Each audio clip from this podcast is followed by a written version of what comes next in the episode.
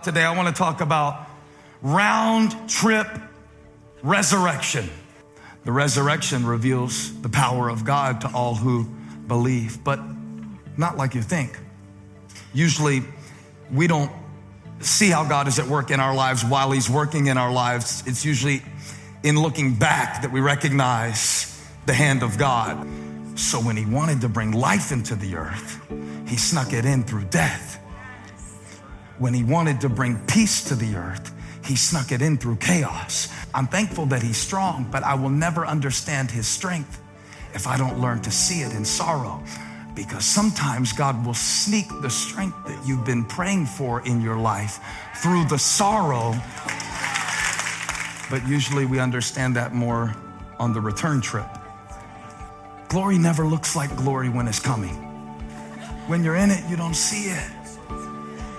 But resurrection is a round trip. Did not the Messiah have to suffer these things and then enter into his glory? Jesus came to earth in the likeness of sinful man, but he was not a sinful man. He went to a cross, but he did not belong on that cross. He did not stay on that cross. He was in this world, but he was not of this world. He went to the grave, he did not stay in the grave. I'm talking about round trip resurrection now. And so when Jesus died, his last word, his last mile, before he would do what he came to do and fulfill his purpose on the earth. He said, Father, into your hands I hand over my spirit. Keep it for me till Sunday.